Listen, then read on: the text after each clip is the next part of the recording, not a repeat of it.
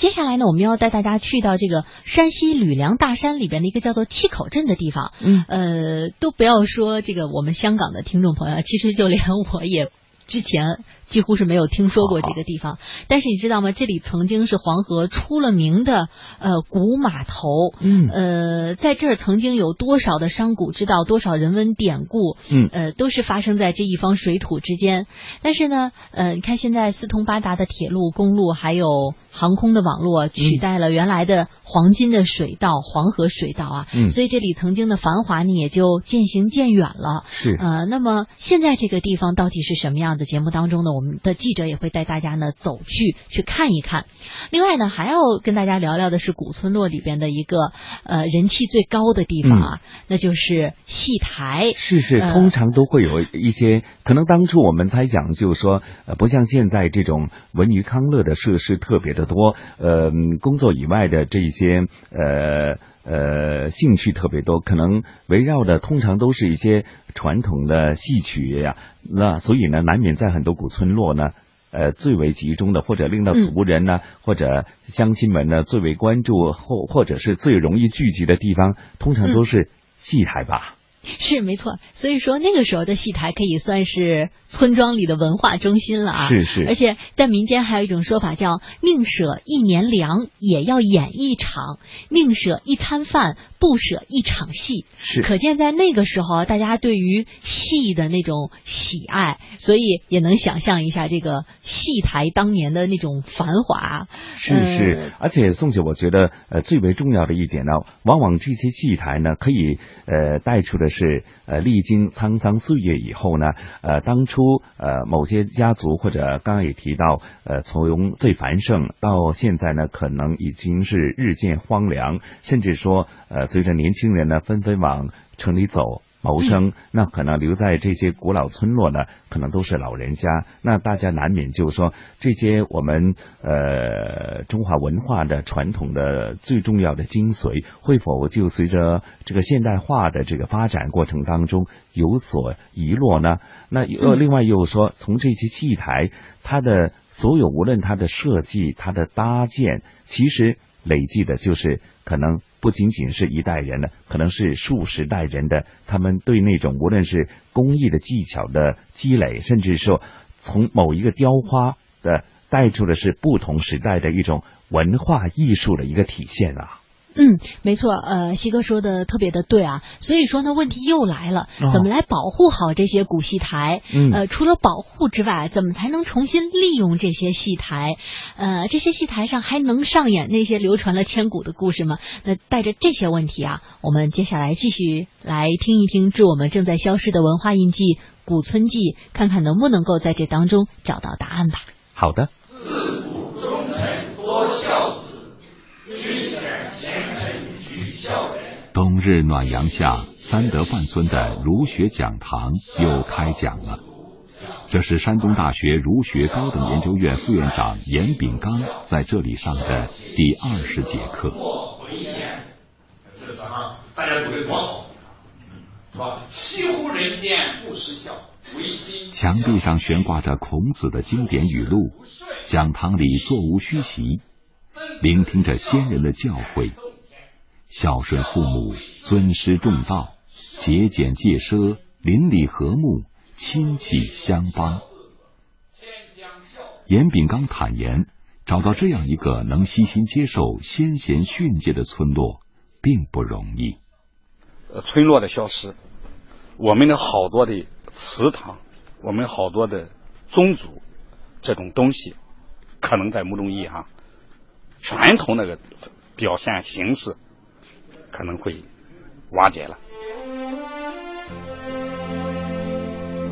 不过，严炳刚还是相信，炎黄子孙不论走多远，脚步停在哪里，祖训都会一代代传承下去。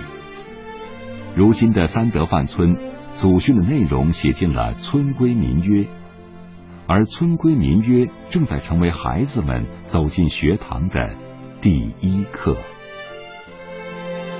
举止得体，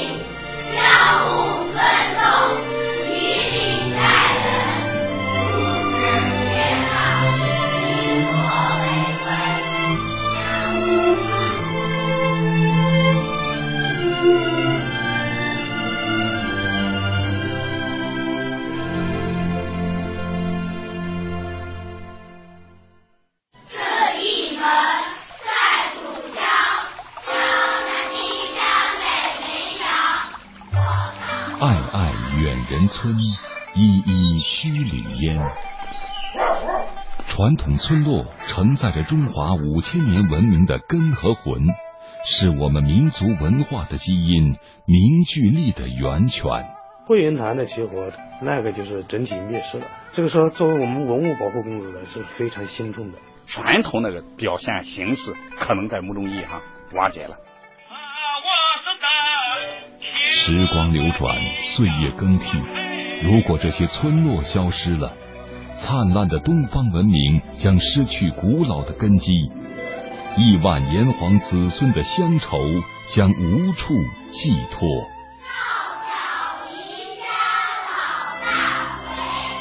中央人民广播电台特别奉献，致我们正在消逝的文化印记——古村记。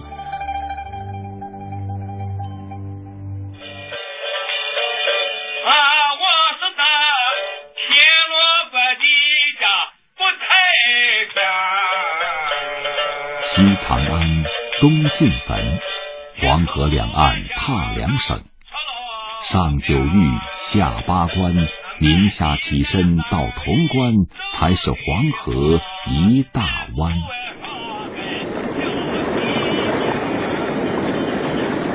在山西吕梁黄河岸边，六十八岁的王艺人李颂宝坐在契口古镇黑龙庙的院子里。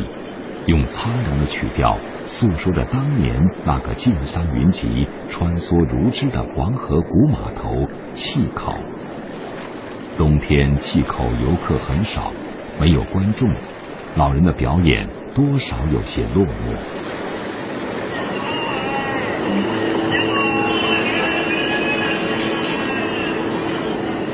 气口被称为天下黄河第一镇。位于山西吕梁地区临县，背靠卧虎山，隔黄河与陕西五谷县相望。从清乾隆年间到七七事变发生的二百多年里，这里一度是宁夏、甘陕、绥远等地物资转运的桥头堡。七十七岁的老人王洪庭从小在契口长大，听父辈讲述过契口的辉煌，更见证了。他的衰落。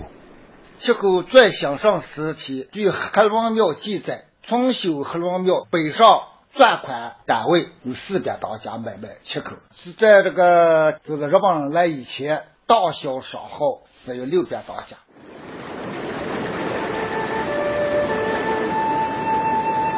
在契口西湾村著名的老街中街上，如今还能看到巷子两侧古香古色的电焊铺。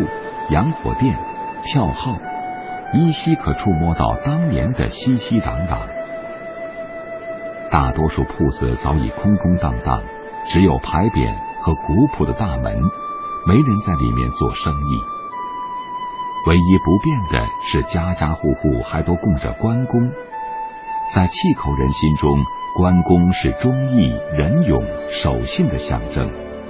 晋商就是凭靠着关公精神。创造了灿烂的商业文化。兄弟，太府的大门可不是我这间报庄啊，那可是这方圆三百里的大户人家。一条船要是从这黄河里放下去，那蔡家炮就能炸响到黄河口。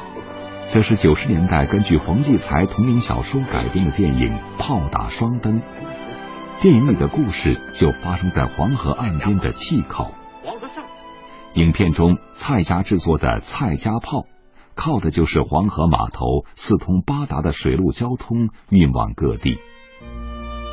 契口西湾村陈家和电影里的蔡家一样，也是契口方圆几百里的大户人家。村主任陈少亮是陈家第六代传人，虽然家中已为人经商，可写进了家谱的晋商精神。约束着一代代陈家人的言行。守礼举法，从行恭敬，安分修德，是乡道成为专人，遵守礼数，也遵守着法律法规，像从中恭敬的态度，安分守己，修自己的德行。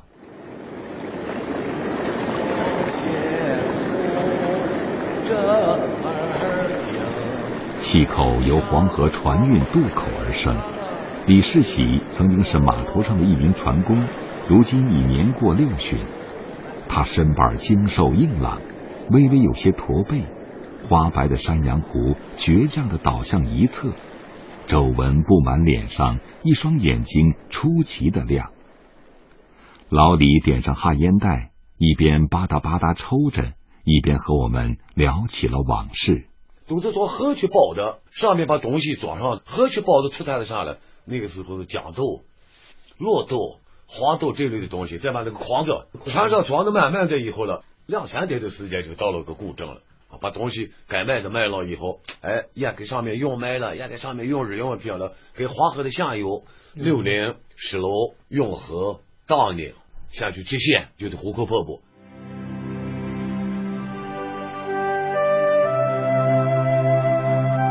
后来，公路、铁路、架桥钻洞，修到了黄河岸边，气口交通枢纽的地位逐渐消失，昔日的繁华在历史变迁中慢慢落下了帷幕。老李的渡船没了生意，唯一的儿子虽然留在气口，却开启了出租。哪有现在公路系统把它正与正、小与小、县与县，重重公路四通八达以后了？全部把这个水用彻底给取消了嘛？现在的汽车花费用又低，成本低，要个下多就直接就拉在门口了吗？你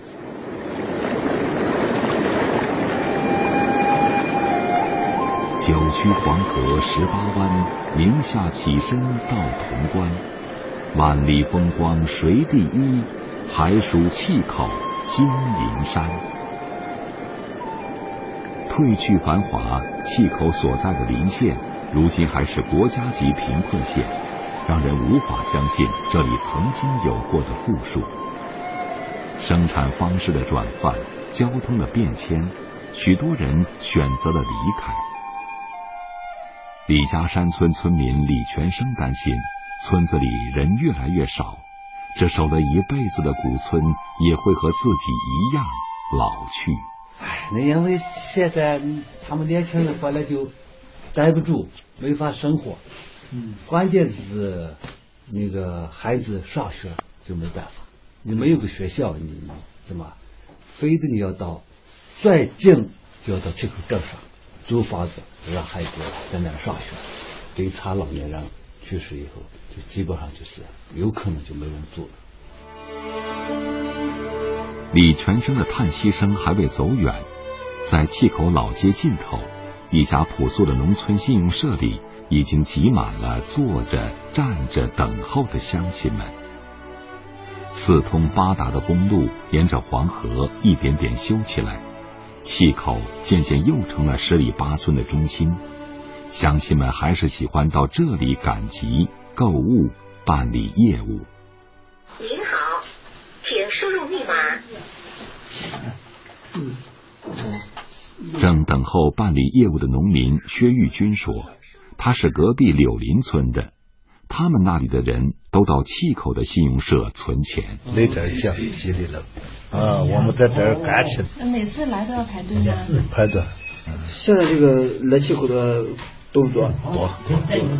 离气口古镇不远，西起山西吕梁，东到山东日照的晋榆鲁铁路已经建成。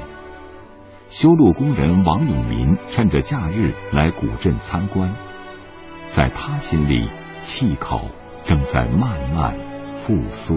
就是说，我们现在好像花一千个亿，对吧？修这么个通道，但是这将来过上三百年、五百年、一千年，哈。这个铁路造建了，但是这个气候古镇还在。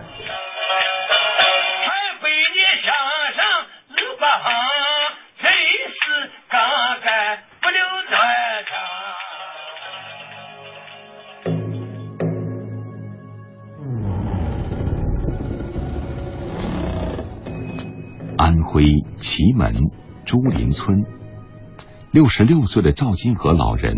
每天都会走到村口的余庆堂转上一转。这座建于清代咸丰年间的赵氏祠堂，分前、中、后三进。前进是一座古色古香的戏台，雕梁画栋，华美巍峨。望着空荡荡的戏台，赵金河依稀记得，在他小时候，这里曾是朱林村最热闹的地方。戏腔一开，万人空巷。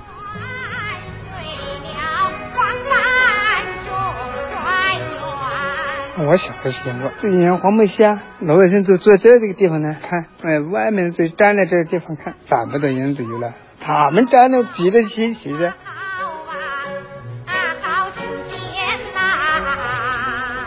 锣鼓响，脚板痒，徽州人爱听戏，把戏台搭在了祠堂。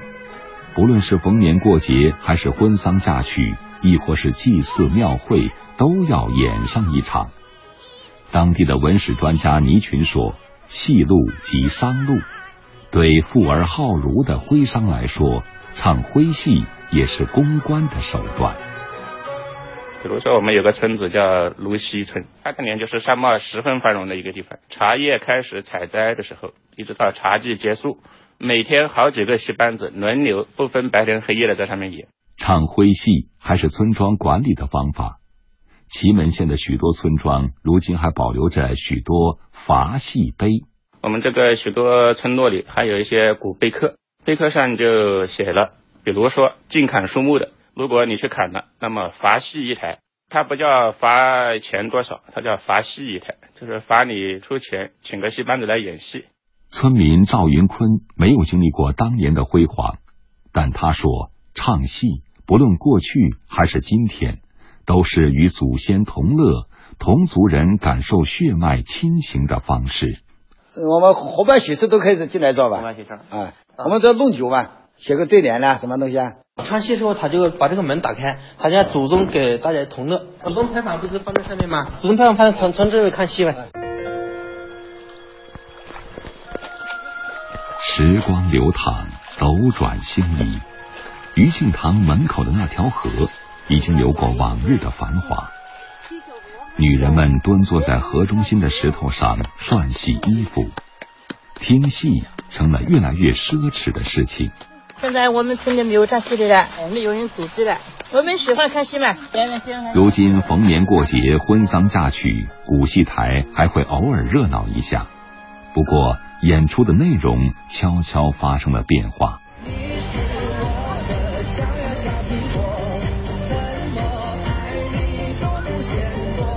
守了一辈子古戏台的赵金河发现，先是现代戏渐渐超过古戏。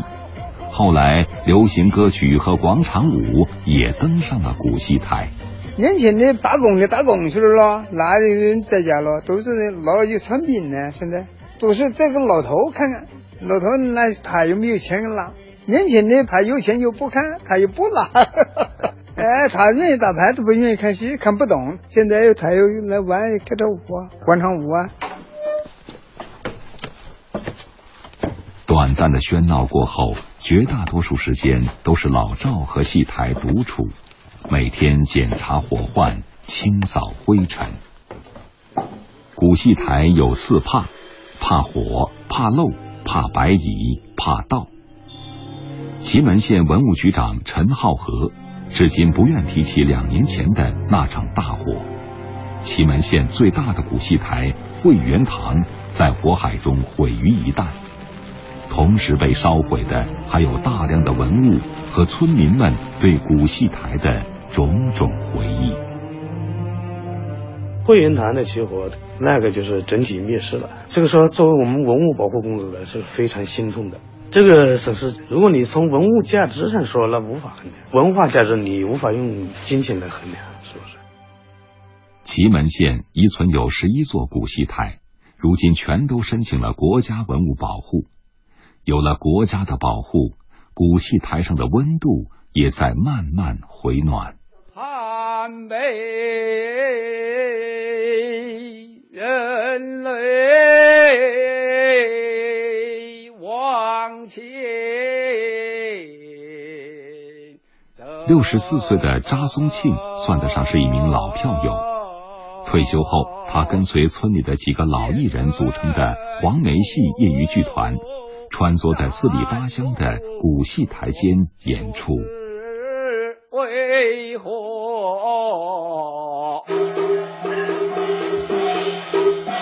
这天，扎松庆的戏班子来到盘村，在敦仁堂表演。午饭刚过，村民们就扛起板凳，扶老携幼，早早等在戏台前。一年能演几出戏啊？演好几次哎，五六次吧。喜欢看这戏吗？喜欢，我们都是看黄梅戏。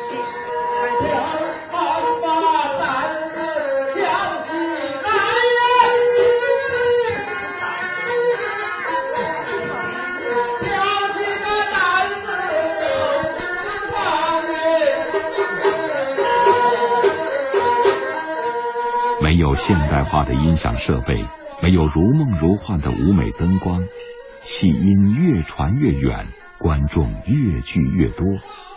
老人们听得入迷，痴痴的张嘴凝神，不时的哄堂一笑。孩子们跑到戏台前的天井里，好奇的向台上张望。好看，好听。你喜欢吗？喜欢。可是我在电视上找来找去也找不到。你能听懂吗？能。几岁了？四岁。盘村敦仁堂的演出正热火朝天，几公里外的洪家村也在忙着修缮村里的敦化堂。村民洪格平说：“今年要在祠堂里好好演一场戏。”这次把祠堂给它恢复起来，其实我们宗族的人啊，个个很高兴的。他自自发的拿着鞭炮祭祖之后呢，我们就要在这个戏台上演场戏曲。大家也抱有这种希望，能够把这个东西修好，也是我们祖先的东西。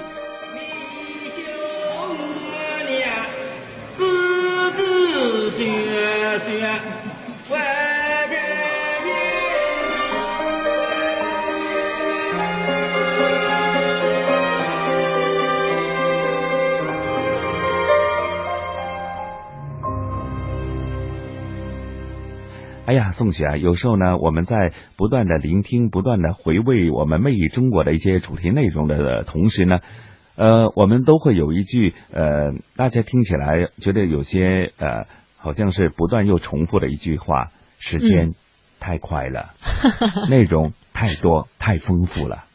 是没错，呃，有一句俗话嘛，叫做“众人拾柴火焰高”，是啊，希望能够有更多的人知道和了解，然后才会有更多的人参与进来，这样才能够把我们的古村落能够保护好、传承好，也就是把我们的传统的文化保护、传承、发扬下去。嗯，希望大家在聆听我们的《魅力中国》的节目内容过程当中，除了是了解以外呢，我希望期待的大家更多的是一种。感悟哈，那咱们今天的节目时间真的告一个段落了。那宋雪和晨曦约定大家下星期同样的节目时间再会，不见不散。